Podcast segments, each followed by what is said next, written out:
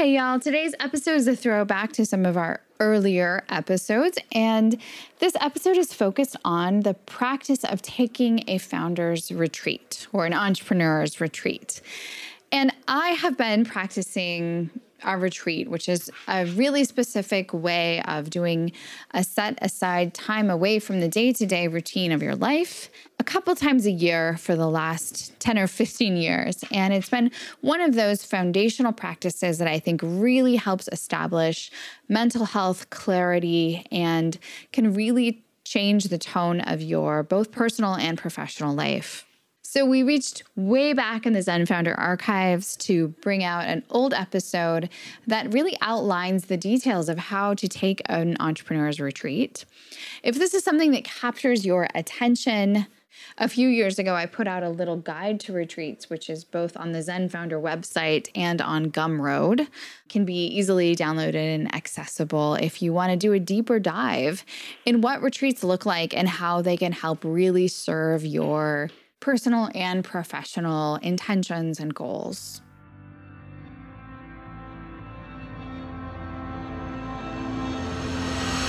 Welcome to the Zen Founder podcast. This is a place where we have conversations about mental health and entrepreneurship. We have a pretty broad conceptualization of what mental health means sometimes depression, anxiety, sometimes relationships or physical health. The goal here is to bring some calm into the crazy roller coaster of ups and downs that is life for many entrepreneurs.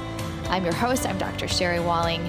I'm a clinical psychologist and an entrepreneur, married to an entrepreneur, live in the world of entrepreneurs, and I'm so pleased that you have joined us for this conversation. Our topic for today is retreats. We're going to be talking about taking short retreats to refocus you and to get some perspective and to help you shape the way you're thinking about the next six to 12 months. The thing about going a lot deeper, I'll give you an example. I got this off of James Altucher. He says he sits down every day and writes down 10 ideas, focus on one topic, I decided to to start doing that. What I found that was interesting was that I'll write down three ideas or four ideas, and they're generally what I consider my best ideas, kind of easy to come up with. Then it starts to get harder. Generally, whenever I'm doing goal setting or even thinking of how to solve a problem, I'll do this the same thing and then kind of stop at that point. The reason that I stop at that point is because I've written all my best ideas. You've kind of picked all the low hanging fruit. Right. So then whatever's left can't be that good. In forcing myself to, to do this, I noticed that after a few ideas, then the stuff that I come up with, a couple more ideas aren't that great. So then there comes a point where I'm just stuck. I'm like, okay, I can't, I can't think of anything. That's it. So then I have to really think deeply about that topic to mm. come up with the rest of the ideas. Interestingly enough, almost every time that I do that, one of those last few ideas, at least one of them, sometimes two, is actually a really good idea. It's different. It's something that I normally wouldn't think of. It forces me to see the problem in a way that I that I normally don't see it. So the depth really changes your perspective, and you have to sort through some of that middle material that's neither obvious nor deep in order to get to the to the deeper stuff. I definitely had a lot of that during during the retreat. Welcome to the Zen Founder Podcast. I'm Rob, the founder. And I'm Sherry, the clinical psychologist. And we've come together to help founders and their families stay sane while starting up. Each week, we'll talk about different ways to work well, stay emotionally and physically healthy, and stay connected to the people that you care about. I run a small SaaS company, software company. It's uh, called BidSketch, and it's uh, web proposal software for freelancers, consultants, and agencies. Last year, you took your first planned retreat. Would you would you tell me a little bit about it? What you did, where you went? I went to Idaho, Lake Coeur d'Alene. I took my notepad and uh, pencil, went there with with a couple of questions that I wanted to answer few goals that I wanted to set both for the business and personal side. And just sat down and thought through them, came away with some good goals and took the time to think about some of the problems or obstacles that I've had in a different way, just because I was able to spend more time on it than I had in the past. What were the questions that you asked yourself? A couple of the questions that I was asking myself was I think at the time we were planning on staying in Spokane, that's where I live now, until we adopted again. Because we wanted to move to Portland or Seattle. So the, one of the questions was should we do that first or should we wait to adopt and then do that? But waiting to adopt would sort of delay that for a pretty long, long time. So that was one of the questions. The other one was a little bit more broad, just am I taking enough risks? Am I enough new things? And I kind of had those those questions about risk and new things on the business side as well. How was it different from previous experiences of goal planning? This time around, I just got to spend a lot more time, go much deeper, and also thought about personal goals as well. So it sounds like one of the things that you took away from that time was a different or a unique perspective on some of the questions that you had that that you wouldn't have gotten to perhaps in a shorter amount of time. Right. So that was a really big deal. The other the other part was just the questions about taking enough risk. During my normal goal planning session, I wouldn't have come up with those questions to, to try to answer, right? Because I'm focused more on business goals and what do I want to accomplish. I thought initially that two days was going to be too much time. Yeah, it was crazy once I started doing it. I found that two days was barely enough. Once I started going, I just had so much stuff to process and think through and so many different scenarios to go through that it was good that I took two days. I think it does give you space to ask those existential questions about risk, both in your personal life and your professional life. Those are right. big questions. They take more time. Yeah, absolutely. So now that it's been about a year since that retreat, have you seen the effects of taking that time away? Have you seen that kind of filter through into your life over the last year? I feel like there's been a lot more movement this year. Like I've done bigger stuff, taken bigger risks, made bigger changes. So I can definitely see the impact of that. So with like the moving question, I made that more of a priority. And even though we haven't done that yet, I've been working on that. And it's just been a longer process. We actually just got a, an offer accepted on a house. So finally happening. Congratulations. Thanks. The priorities that you set on your retreat have taken shape in your life. You are acting on them, you're working on them. On the business side, one of them was I, I had one employee at the time Everyone else was a contractor. So one of the questions also was, what are the big obstacles? My biggest obstacles to accomplishing those goals. And one of them was uh, speed of development, of releasing features. For several reasons, working with contractors was starting to become more of a problem. But I'd held back hiring developers as employees and growing my team because because of fear. During the retreat, I really thought that through. And I just came to realize that it's my team. I can build it how I want. It doesn't have to be an obstacle. Right. So I did that about a month ago. Made the made an offer to the second Rails developer. So another two. It's working out great. So you're getting ready to do another retreat here in the next couple months. What kinds of questions are you going to ask this time? So one of them has to do with the retreat or the goal planning itself. Doing f- more frequent sort of reviews where I am, how everything is going, how I want that to take shape. There are a lot of new goals that I can set. Oh, I want to learn how to do these two or three new skills. I want to make sure I'm exercising all the time, meditating. I feel like I'm doing a lot already. So it's it's more about like picking the things that are most important to me, making sure that I'm that I'm doing that. And on the business side, thinking through what went wrong, what are the things that went right, and what changes I need to make to just grow more next year.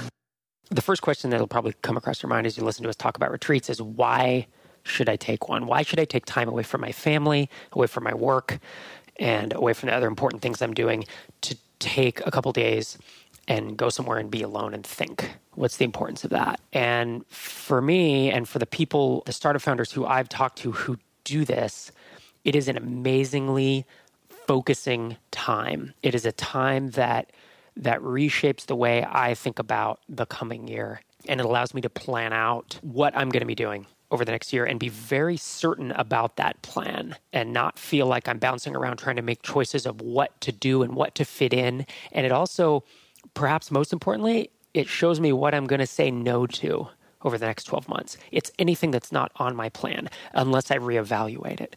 And so this retreat time is the time where I spend a lot of, of focused energy just thinking through things that I don't have time to think through the rest of the year. I think retreats, they sound like a really simple thing. Like you're going to go away for a couple of days and we'll walk you through all of the things that we have learned about how to take a retreat and how to use that time really well. I can't overstate how important they've been in in our lives, maybe most particularly in my life. In that it's a time to really think about not only your goals and plans for the coming year, but really the state of your life.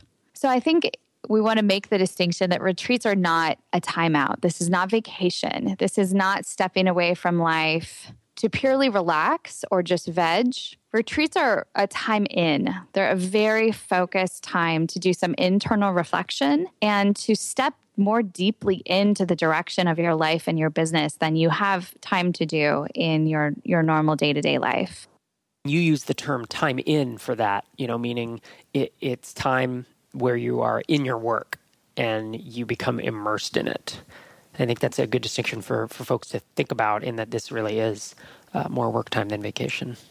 So let's give a little bit of structure to this. If you're listening, you're probably thinking, how, how long should a retreat be? How should I structure it? Where should I go? What should I do to prepare? And that's the kind of stuff we're going to talk about today. We actually have it broken down into each of those areas. Uh, I want to kick us off by talking about the duration or the length of a retreat. Obviously, you could take a retreat for any length of time. And so the most effective duration that we found is is 48 hours and it's basically to take 2 days and that gives you 2 nights to get a lot of sleep and 2 days to really think about this stuff. And when you go on a retreat, it should be alone, totally solo, no family, no kids, no friends. You need to feel like you have plenty of time to make the retreat successful. The optimal duration that we found is 48 hours. It's it's a two day retreat. Obviously, you could go longer, but that allows you ample time to feel like you have enough time to really dive into this stuff anytime you get distracted, if you go back and check email or if you have get in a conversation with someone about something else, it pulls you out of that retreat and you have to get back into it. You have to get back into the thinking process and the mindset. You just don't want someone else around to distract or to drive the agenda. You need to be completely in charge of where you are, what you're thinking about. To be honest, just being silent is um, is kind of the the focus of it. So bringing other people with you is not you know not something that's going to benefit that.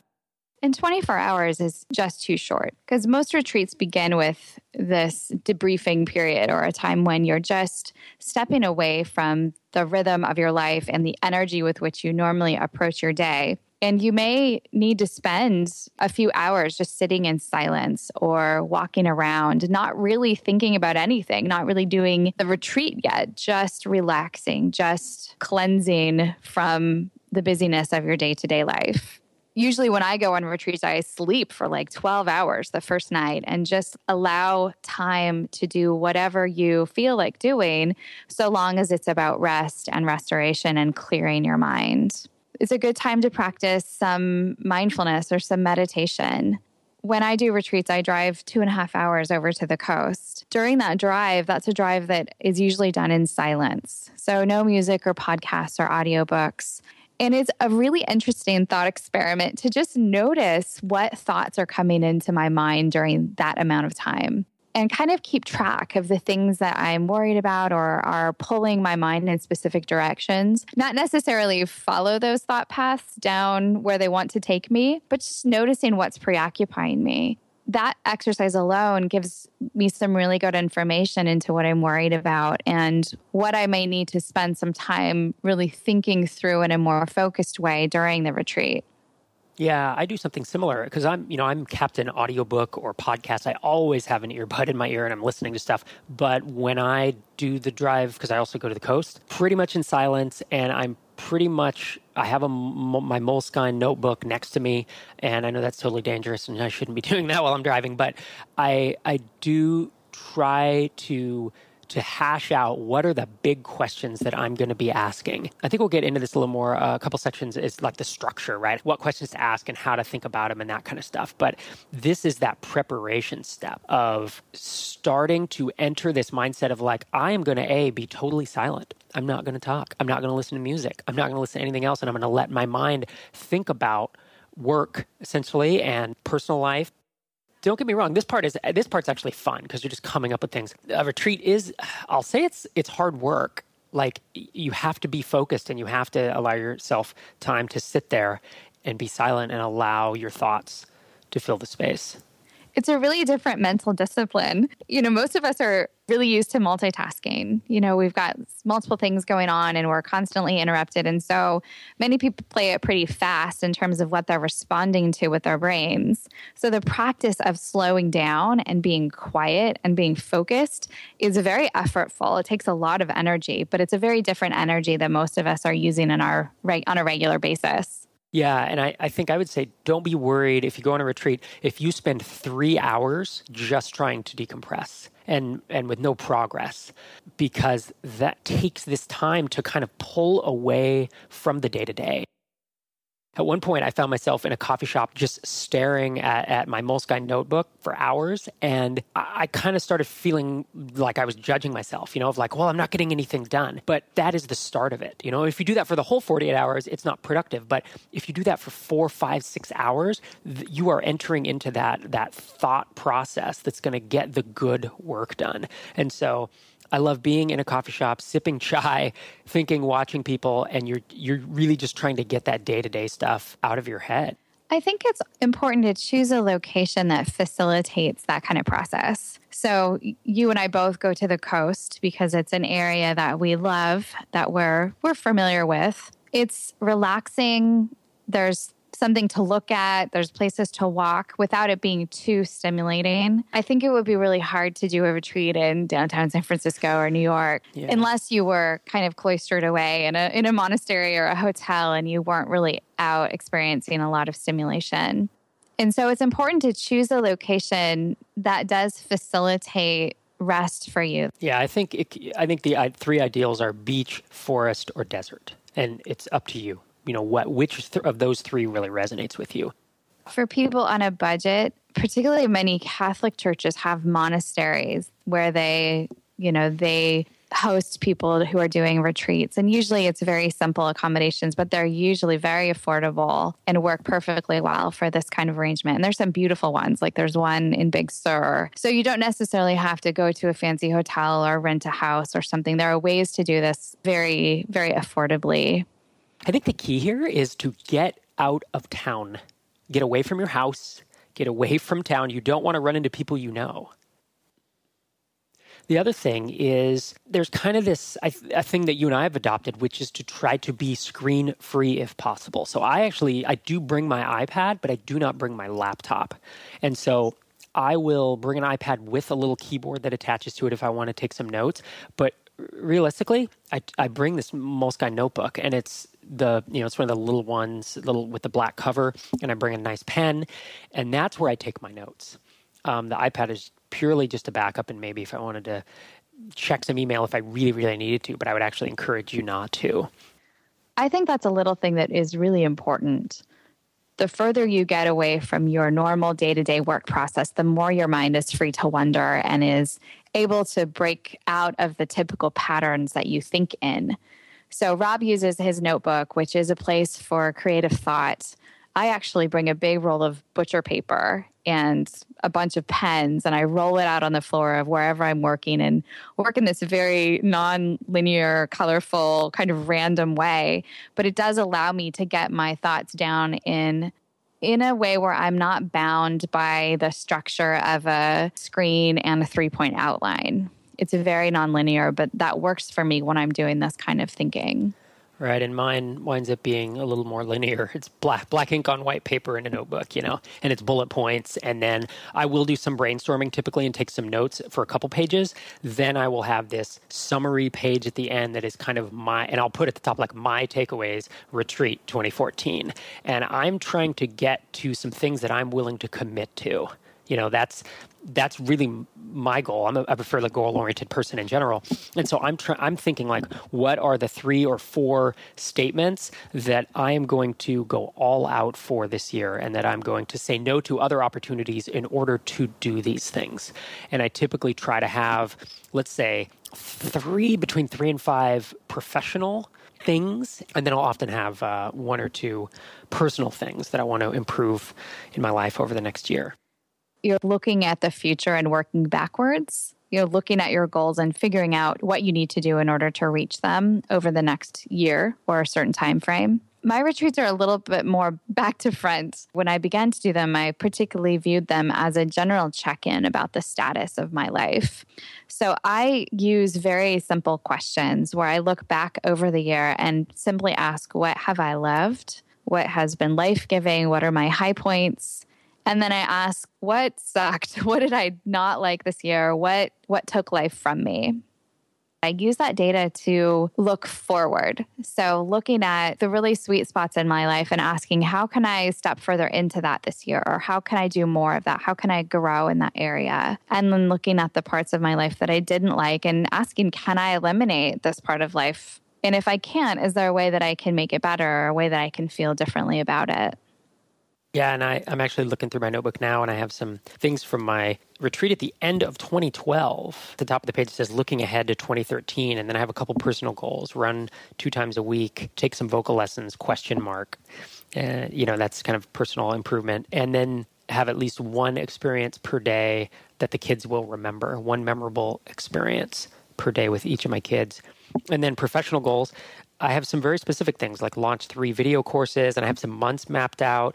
I say 2.5x HitTail, which is uh, one of my apps, and I, I, spent a lot of time thinking about how I was going to accomplish those, how much time they would take, if they are reasonable. I didn't just throw out 2.5x. I looked at the current revenue. I literally mapped it forward and thought, what is an ambitious but achievable goal for that? Those are the kind of things that I take away. And I typically make at least one substantial change to the way I work right when I return. It's typically the implementation of like a, a new to do system or figuring out how to outsource email or how to spend less time on email. Or it's a refocusing of like, okay, if I'm going to get HitTail or Drip to this specific place by, you know, the end of the year, what are the steps to get there? And i start mapping those out and, and when i return i just start implementing. And it's a big for me it's a big motivator to know where i'm headed and what are the most important things for the whole year. You know there's it's a short list but if you don't do this i know for me i find that i wander during the year and i don't know what to say yes to. I don't know what to say no to. I don't know what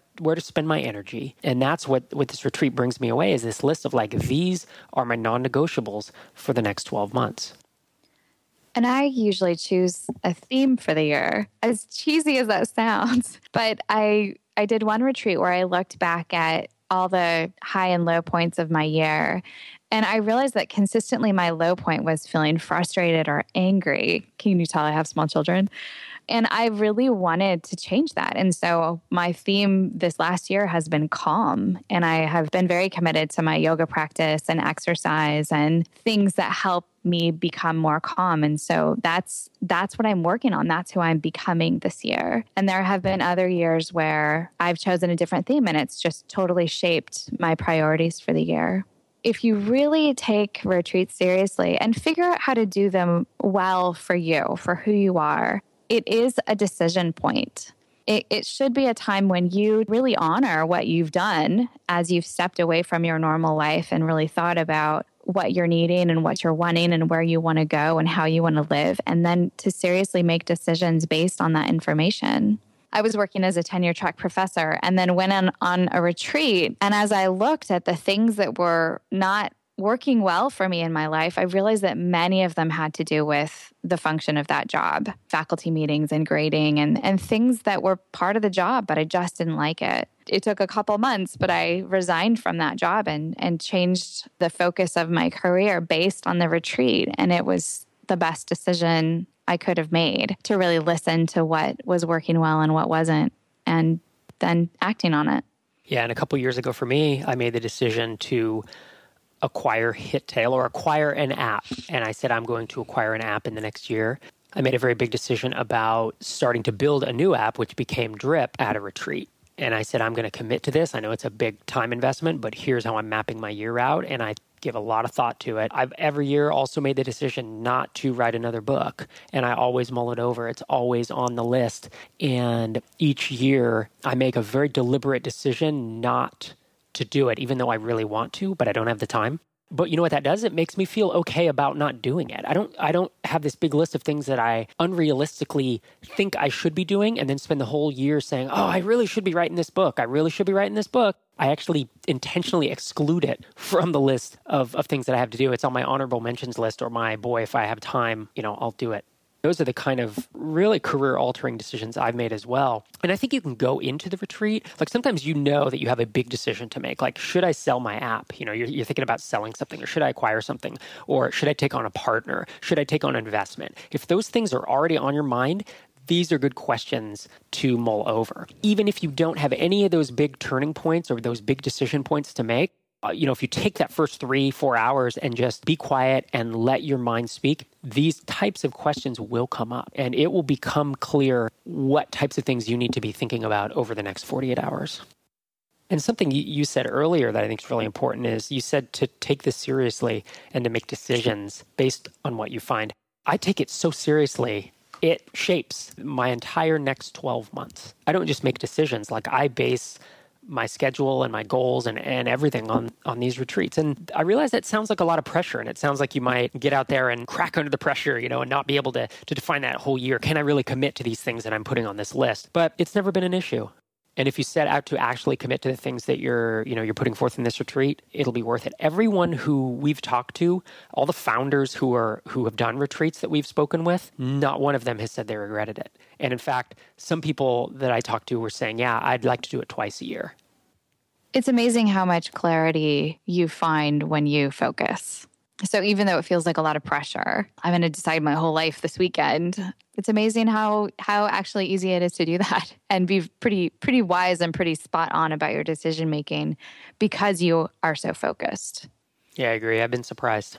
It's weird to think that you can look out 12 months and be fairly accurate or have an, at least have a realistic depiction of what you can and can't get done.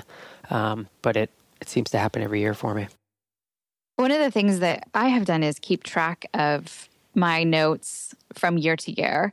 So I make my big, crazy looking butcher paper of ideas and thoughts. And I, after I leave my retreat, well, I take a picture of it, but then after I leave my retreat, I'll I'll put that into a Google spreadsheet. And so I can see from year to year the kinds of things that I was thinking about, the kinds of things that I found life-giving or or draining and then I can sort of track my goals over over time and see how I'm doing year by year. And that's really interesting too to have like 5 years of retreat data to look at about your life and realize okay, I'm still thinking about that problem, but also to see the amazing changes that can when you take yourself seriously. Take seriously how you feel about what's happening in your life. I do the same thing. You know, I have them all in, in a couple of different notebooks, and I will go back and, and peruse them. I also talk about them. We have a goals episode eh, in my other podcast, Startups for the Rest of Us, and we do that towards the end of the year. And I'm able to talk about them publicly. And then we revisit the previous year's goals in these goals episodes to see, you know, how well did we live up to that and stuff that came out of the retreat. So, hmm. so I guess to kind of wrap us up, this is something that's worth a try, even if you're skeptical. You know, if you've if you've listened to this and you think this is probably going to be a waste of time, I challenge you to take 48 hours and try it just once. Listen to this podcast right before you do it and try to sketch out some ideas and some questions and give it that 48 hours of, of silence and, and being away from email and being away from your day to day life. My guess is that you will start making it an annual event. If you'd like to go a little deeper with this topic, we've put together a brief article and a worksheet to help you think through your own retreat. And that is available to those who sign up for our mailing list at zenfounder.com slash retreat. Welcome to the Zen Founder Podcast. I'm Rob, the founder. And I'm Sherry, the clinical psychologist. And we've come together to help founders and their families stay sane while starting up.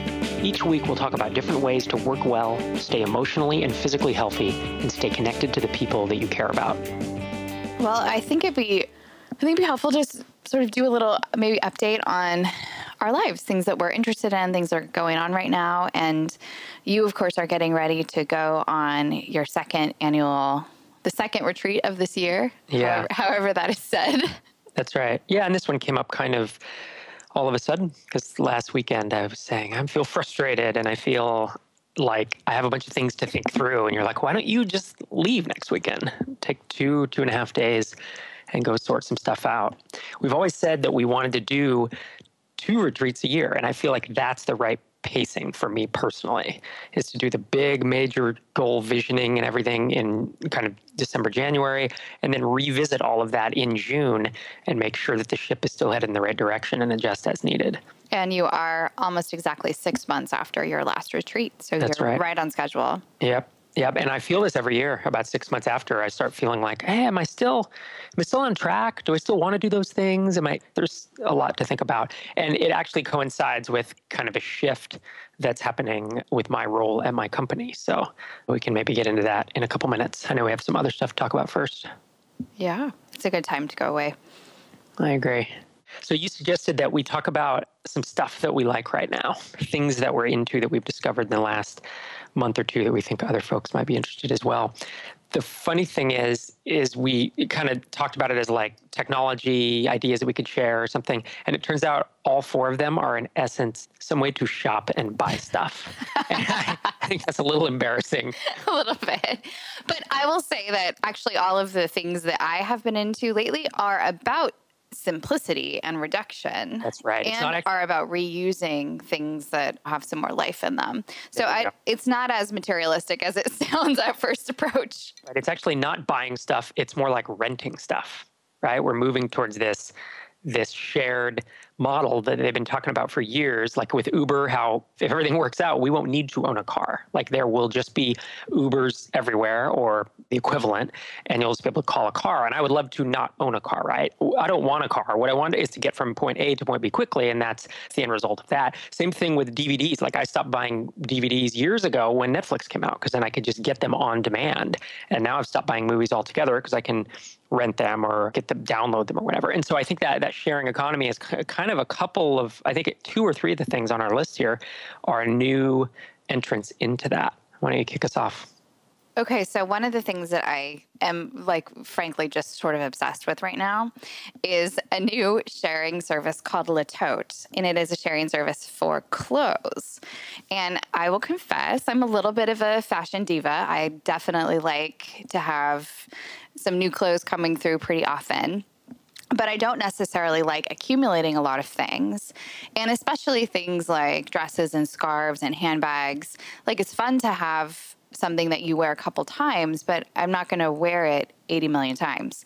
So Le Tote is perfect for people like me and maybe some of our listeners or their partners in that it's basically clothing that you rent. You you make a wish list and you put things in your closet and you choose things that you like and you're interested in and they ship it to you overnight shipping and you wear it as long as you want it.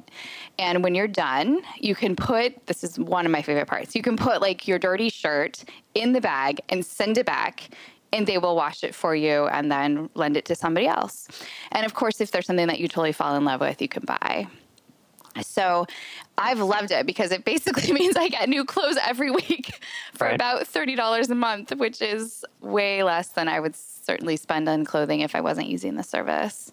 that's cool and it's spelled l-e-t-o-t-e if someone wants to look it up yeah and you know what in our show notes in case folks want to give you kind of a, a hat tip we should put you do have an affiliate link right so that if someone clicks on it and signs up you get a little bit of credit or something Absolutely. And because I've like just really genuinely loved the service, a number of my friends have done that for me or used the link that I've shared with them. And I've already gotten a couple free months of fashion. So it's awesome. that is cool And there's the clothing is pretty high end and just is in good shape and looks really good. So another thing that we're beginning to use that is similar in the sense of it's a, a shared economy item is Pley, P L E Y. And this has been a huge life changer for our small boys who are really into Legos. And what Pley does is similarly, you pay a monthly fee and they will send you Lego sets. So you get one, you build it, you pack it all up, you send it back, and they send you another one. And I've loved this because certainly with the Lego sets, our kids will build them a couple of times, and then some of the pieces get kind of mixed in with the big, big pile of Legos. And then once that happens, the set doesn't really stand alone on its own. And as a mother, I am not going to be the person who's like sorting Legos into sets in the playroom. Not my thing. So, Pley is a way to get a set that's all intact, play with it for a while, build it, take it apart, send it back, and get another one. And it's just been great. The boys still have like their big pile of Legos that they can free play with and make make their own creations, which I think is really important. But the Star Wars sets are really popular around our house right now, and they're set, like super expensive to just buy them if you're collecting them. So this is a way that they can build and return. So my other recommendation is not about the sharing economy. It's actually just about buying some interesting geeky stuff on the cheap. And it's a mobile app called Geek, or you can go to wish.com slash geek. And in essence, it's a lot of stuff that is made overseas and they ship it directly to you in the US. And so the shipping time is seven to 10 days or whatever. But I've found some really interesting stuff. I got a nice little a wooden watch. It's it's like a bamboo or some other type of wood with a nice leather band, and they have this list price of eighty bucks or whatever. But I think it was like twenty bucks or nineteen bucks, and they just have promotions going on constantly because the stuff is all limited run, and so it just kind of disappears at a certain point.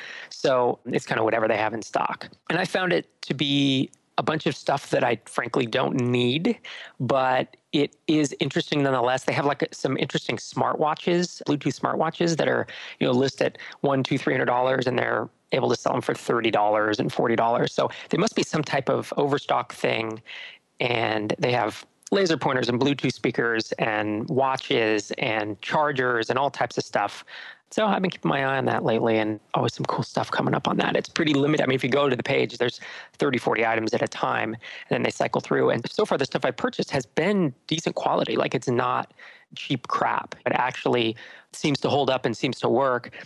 And probably my favorite thing at this point, aside from my watch here, is this iPhone zoom lens that kind of clips on the outside of an iPhone and allows you to kind of zoom in and get better range on an iPhone. So there's stuff like that coming up all the time and I figured I'd mention it on the show. Great place to get gifts for the geeks in your life. Yeah, exactly.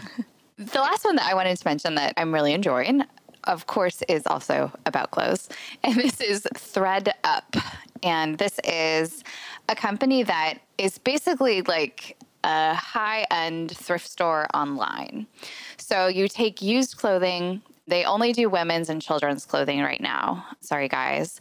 But you take used clothing and they'll send you this really large shipping bag. You toss all your used clothing in, they mail it to them, they upload it, take pictures, sort of put it all online and sell it for you.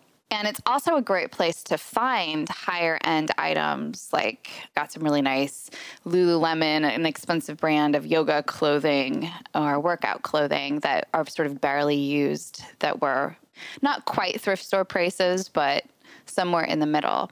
So, again, it's a great way to reuse things without kind of circulating more material into the economy but still be able to find some cool stuff that's at a reduced price because it's gently used.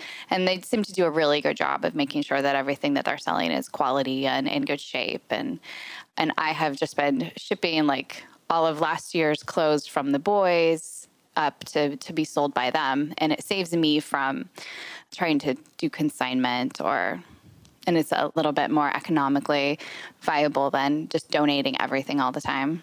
So there's some some cool ways that I think we are using technology to rethink our relationship with stuff, whether that's sharing stuff or reusing stuff or finding ways to get creative stuff on the cheap. Very nice. So let's shift gears maybe from from our materialistic introduction to to something a little bit more soulful or deep. You as we mentioned in the intro are getting ready to go on your second retreat this year. And I guess I just am wondering what your plans are for this retreat. Yeah, I was I just started thinking about them this morning. I knew last weekend, like I said, that I was feeling this unrest about what's going on right now. Like I'm not in control of the direction that I'm headed. And there's everything's going up and to the right, meaning it's growing and things are going really well. But I feel like I don't have a grasp on almost what I should be doing right now. So this retreat is much less about personal things because I feel like those are going quite well. And it's more about this shift with my role in my company. Because in essence, I, I brought someone on to help with marketing and customer success. Her name's Anna, and she's helping with Drip, right? She's helping onboard people and taking a bunch of marketing tasks on. And frankly, she's she's killing it, right? It's a good feeling to take a huge amount of work because I, in essence, I do multiple jobs. You know, like any founder, you do multiple jobs at your company, and I just kind of handed an entire job to her and many many jobs, and so suddenly I have this big hole in my schedule each week. And she's taken so much off my plate that I need to evaluate what I should be working on now on a weekly basis. She's been with us about six weeks and things are going and we're expanding in terms of marketing efforts. And now I'm like, all right, so I need to be the vision and I need to push things forward and I need to map out what we're doing and I need to be a little bit higher level than I was two months ago, where I was still in the trenches doing actual tasks. And so I think that's probably the, the major focus of what I'll be thinking about over the next 48 to 70 hours. Are you assessing the direction of drip more broadly or you're you're more specifically looking at what your work life content is, like how you're going to spend your time in a week? I think it's more about how I'm going to spend my time because the direction of Drip, Drip is going in the right direction. It's growing, things are going well, our efforts are working, just kind of everything's firing on all cylinders right now, and that feels good. But I need to look at what does the next six months of drip look like? Where do i want it to be? What are the goals the revenue goals? What features are we going to dive into? What are the themes? There's often a bunch of just 200 feature requests in a queue. I, I need to pull some themes out and map out and think through what are the most valuable ones to build with the, the limited development time we have.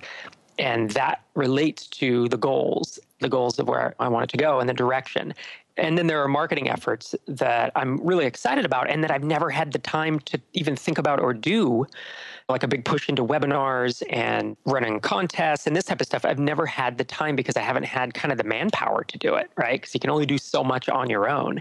And so I'm mapping these things out and I'm pretty excited about them. And so needing to prioritize them and look hard at numbers. And then I need to come back. And this is not all on me, right? I mean, Derek's involved in this too and in, in the direction stuff. So I need to get him on board with that. But the retreat, I think, is really to get my headspace around where I want to see this company going over the next six months probably. I'd like to say six to twelve months, but I think anytime I get out beyond six months, it's kind of a kind of a crapshoot. And it sounds like a lot of these relate to your own goals and your own interests at this point, reprioritizing how you want to spend your time.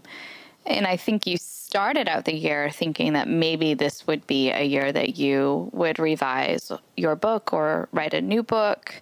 And now that you're six months in, is it looking like that's going to happen? I don't think there's any chance. Okay. And I, pro- I probably need to come out and I talked about that as a goal on startups for the rest of us when we listed our goals at the start of the year. And six months in, it's just not the right choice. It's not the right choice to do this year. It would take so much time away from something that is working really well. It's like pulling your foot off the accelerator when you're winning the race, is how it feels. So this continues to be the year of drip. Yeah, it really does. And so some of the point of the retreat is to flesh out more and more what that's going to look like in the next six months, yeah. what your tasks are. Yeah, my tasks and the direction and the, I think just a high level map. There's no high level map. You know, we're playing kind of week to week right now. And I think it'd be nice to have a plan. I like having a plan that, that we're able to deviate from as needed. But I think having a nice three to six month plan is pretty important. Right. The map is not something you have to stick to rigidly, but at least to have a general direction in your head. Then you know That's when right. you're deviating and why.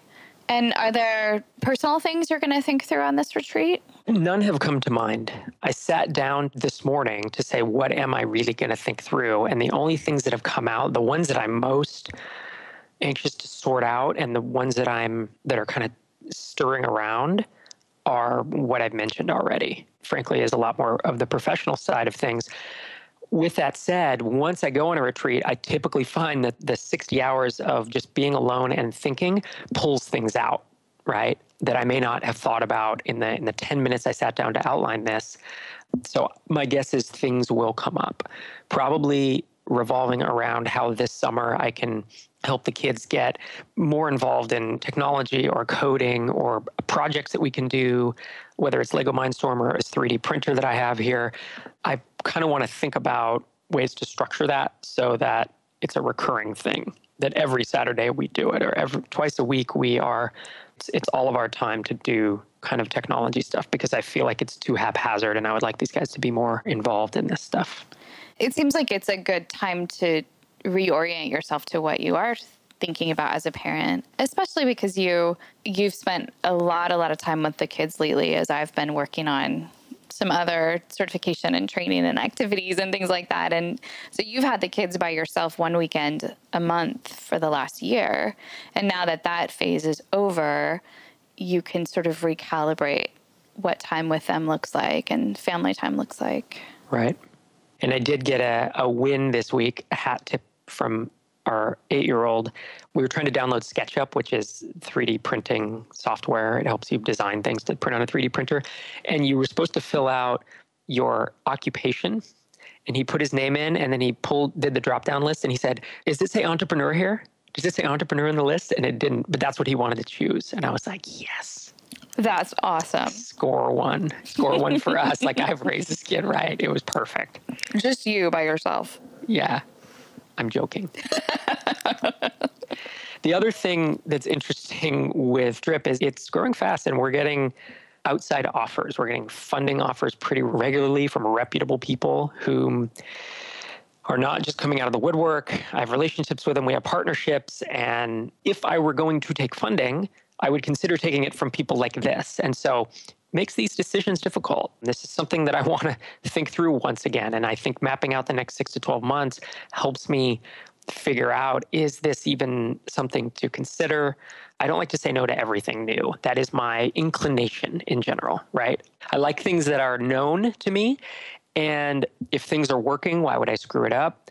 Frankly, if people were not coming out of the woodwork offering, I would not even be considering taking funding because it's not something that I want to do in particular.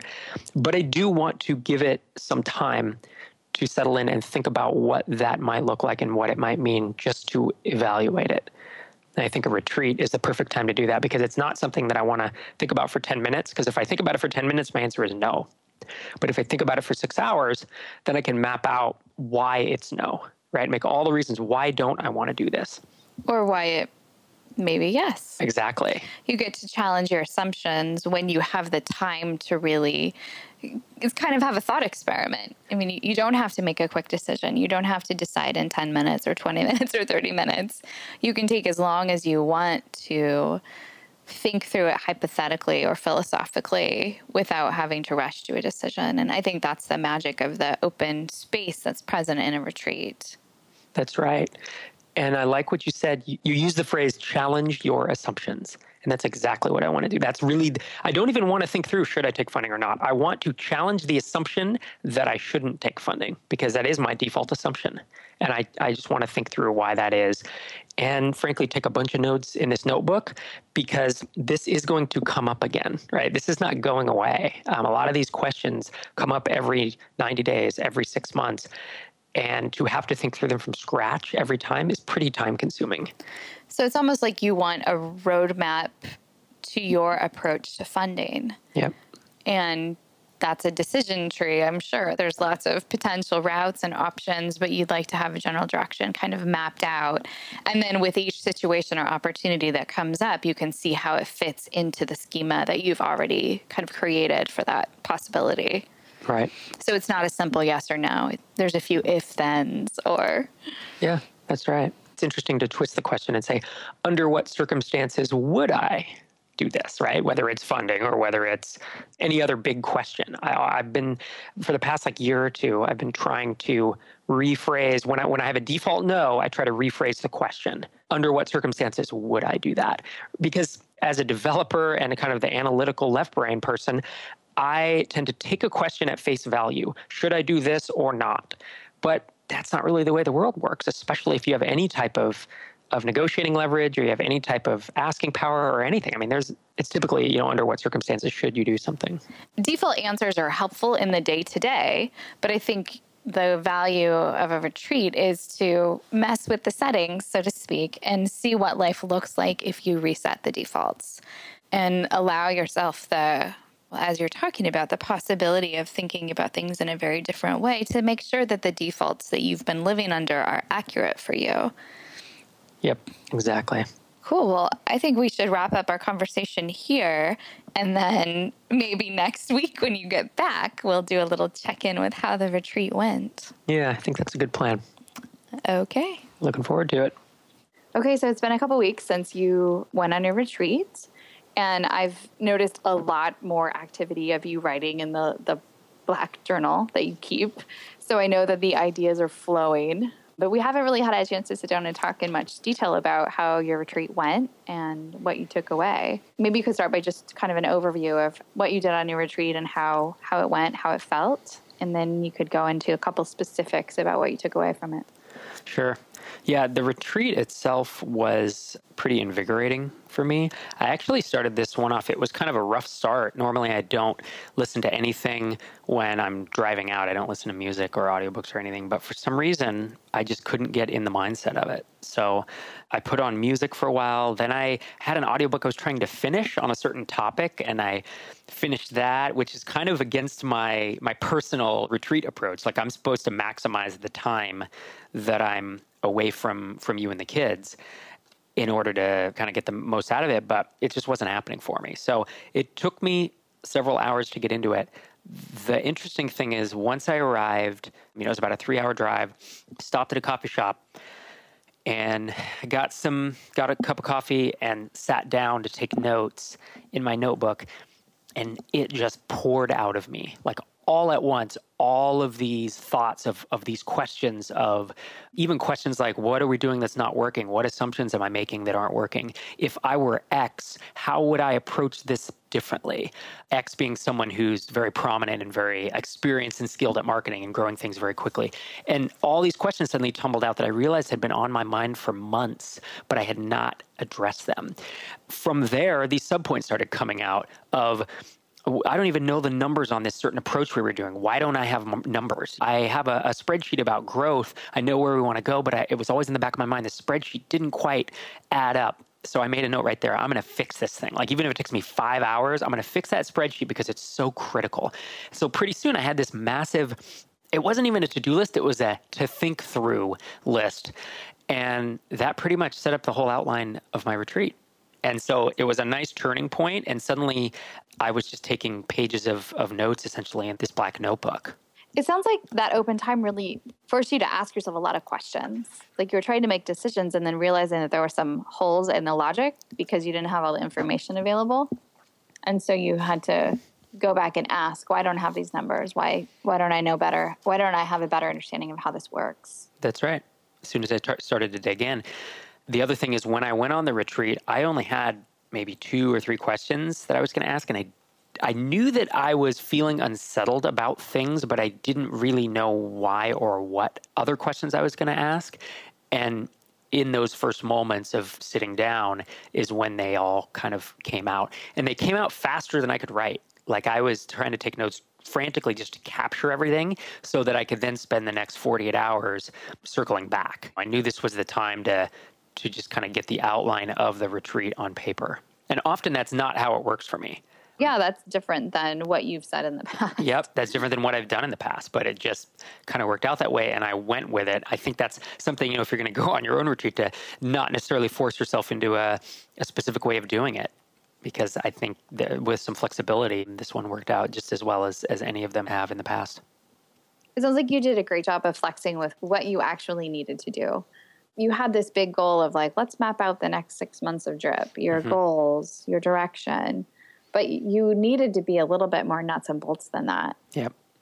Yeah in order to figure out your goals you had more specific questions to answer before that. That's right because a lot of times that beginning of year retreat is the what should i do next one right? It's like you've just sold a business you've just started a business you're thinking about writing a book like it's should i do things? It's very it's blank canvas. It is that requires a lot of thought and a lot of soul searching and figuring out what your next direction is.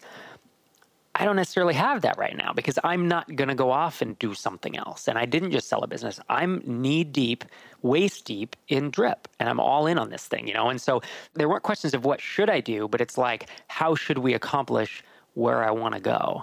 And that's what it turned into for me over the course of this thought process. Were there directional things though that you did decide? Like, did you think through the possibilities of adding new things or changing the direction of your activities? Were there any meta level directional things that you did, or was it was it more nuts and bolts of about drip? There was a little bit. I asked myself the question. I've kind of replaced myself as a marketer because I've, I've done a lot of nuts and bolts marketing over the past 10 years or whatever. And with the hire of Anna, who's helping with growth and customer success, I've moved a lot of that off my plate. And so the question for me is okay, so now what? What should I be focused on? And so I have a bunch of bullets of, of things that I want to focus on. And then I looked at each of those and tried to figure out a map of what each of those look like uh, in terms of like product vision, company vision, growth vision, some implementation. You know, there, there's these other things that have always been on the back burner because I'm trying to run marketing campaigns to grow Drip. And these helped. I think having them on paper, I've referred back to them a number of times, and I think it's helping me think about my role better with drip it's certainly not done that's there's not a period at the end of that sentence yet i'm evolving into it but at least as I'm kind of walking through the darkness, something's kind of starting to come out up ahead as some uh, illumination where I can say, okay, I think this is what my role is going to become over the next three to six months. I think, as you said earlier, this was more of a nuts and bolts retreat than I typically have, although I always dip into nuts and bolts naturally. As I start to go very high level and come down, I always want to see well, what does that really look like, and I kind of run numbers. So I might have I want to acquire an app and grow it to here, or I want to grow this app to here, or I want to do these things with the kids. And then I try to start figuring out, okay, what does it look like if I want to do that programming once a week with the kids? What day is it? What time is it? Is there something online I can purchase to help me with that? Like I do wind up digging into those things, even though it may not necessarily need to be retreat material. For me, it's a way of not just keeping it as this unknown thing and trying to put a little bit of structure around it, right? And get a little more solid and tactical with it. So it's definitely not an unusual thing for you to take those grand ideas and then want to think through how to implement them. That's part of the retreat process for you. Yeah, that's right. Well, any uh, new things or activities that we're going to see in the next six months? In our in our family life or in your job life? Yeah, I I really want to do more kind of technical things with the kids. We do a lot of games, and I want to I really want to dive into programming a little more, but I realize like the summer's almost gone. We're leaving in a couple weeks to go to Europe for a month, and I don't know when I'm going to have time to do that. So I haven't figured out exactly how I'm going to execute on that, but that was one thing that I took away from this retreat for sure. And then the other big thing, I mean, there were a few things I took away um, that are in drip that are fairly specific, but I had a couple big revelations about some stuff that wasn't working that well and a way to shift it really quickly into a way that I think will work a lot better without a ton of work. And so it's that type of insight. Wow. Yeah. I know it almost that happen? it almost sounds too good to be true and it only happened I mean I was like 7 hours into thinking about this when it hit me why are we doing it that way? It was just this this new line of thinking. By this time, it was like it was probably five in the afternoon, and I was now at the Shell Beach Brew House, you know, and I was having a beer and eating a hamburger, and then it just clicked that I hadn't asked, why are we doing that? How is that converting, and how could we do it better? And it was a whole shift into thinking along terms of email marketing instead of you know this other approach. Those were the insights that I came back with that I was fired up to get started. And so it added a bunch of tasks to the list of kind of adjusting things. And once again, it sounds like it was just an incredibly productive time. That the kinds of things that you decided on and the directions that you shifted, you may have come to eventually, but you really needed this extended period of time to think through the details. Yeah, sounds like another fantastic and helpful retreat. Yeah, it was good. Two thumbs up. My only complaint was that I got sick. I came back after a day because I got so sick, remember?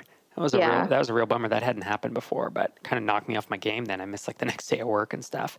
I don't know think that was retreat related. It was not. I have no idea what the, the retreat was. didn't make you sick, okay? I know. I know. But that was a bummer because I think I could have used the next day to kind of. I got all this down and then I didn't necessarily reflect a ton on it because I lost the second day of the retreat. Yeah. But since then, I've been trying to spend some time to, to do that and then get it into the flow and the task list so I can implement on the things that, that I was thinking about. Cool. I think I'm going to take my next retreat in Maui. Yeah, that's a little bit further of a drive than I did. You'd have a lot of plane time to get into the, my the headspace. And then I could just go surfing. That's right. in all seriousness, obviously, this is something that we've talked about quite a bit. This is our second episode pertaining to the topic of retreats. And both of us have found them to be incredibly personally and professionally useful. And if this is something you'd like to hear more about, definitely email us or tweet at us.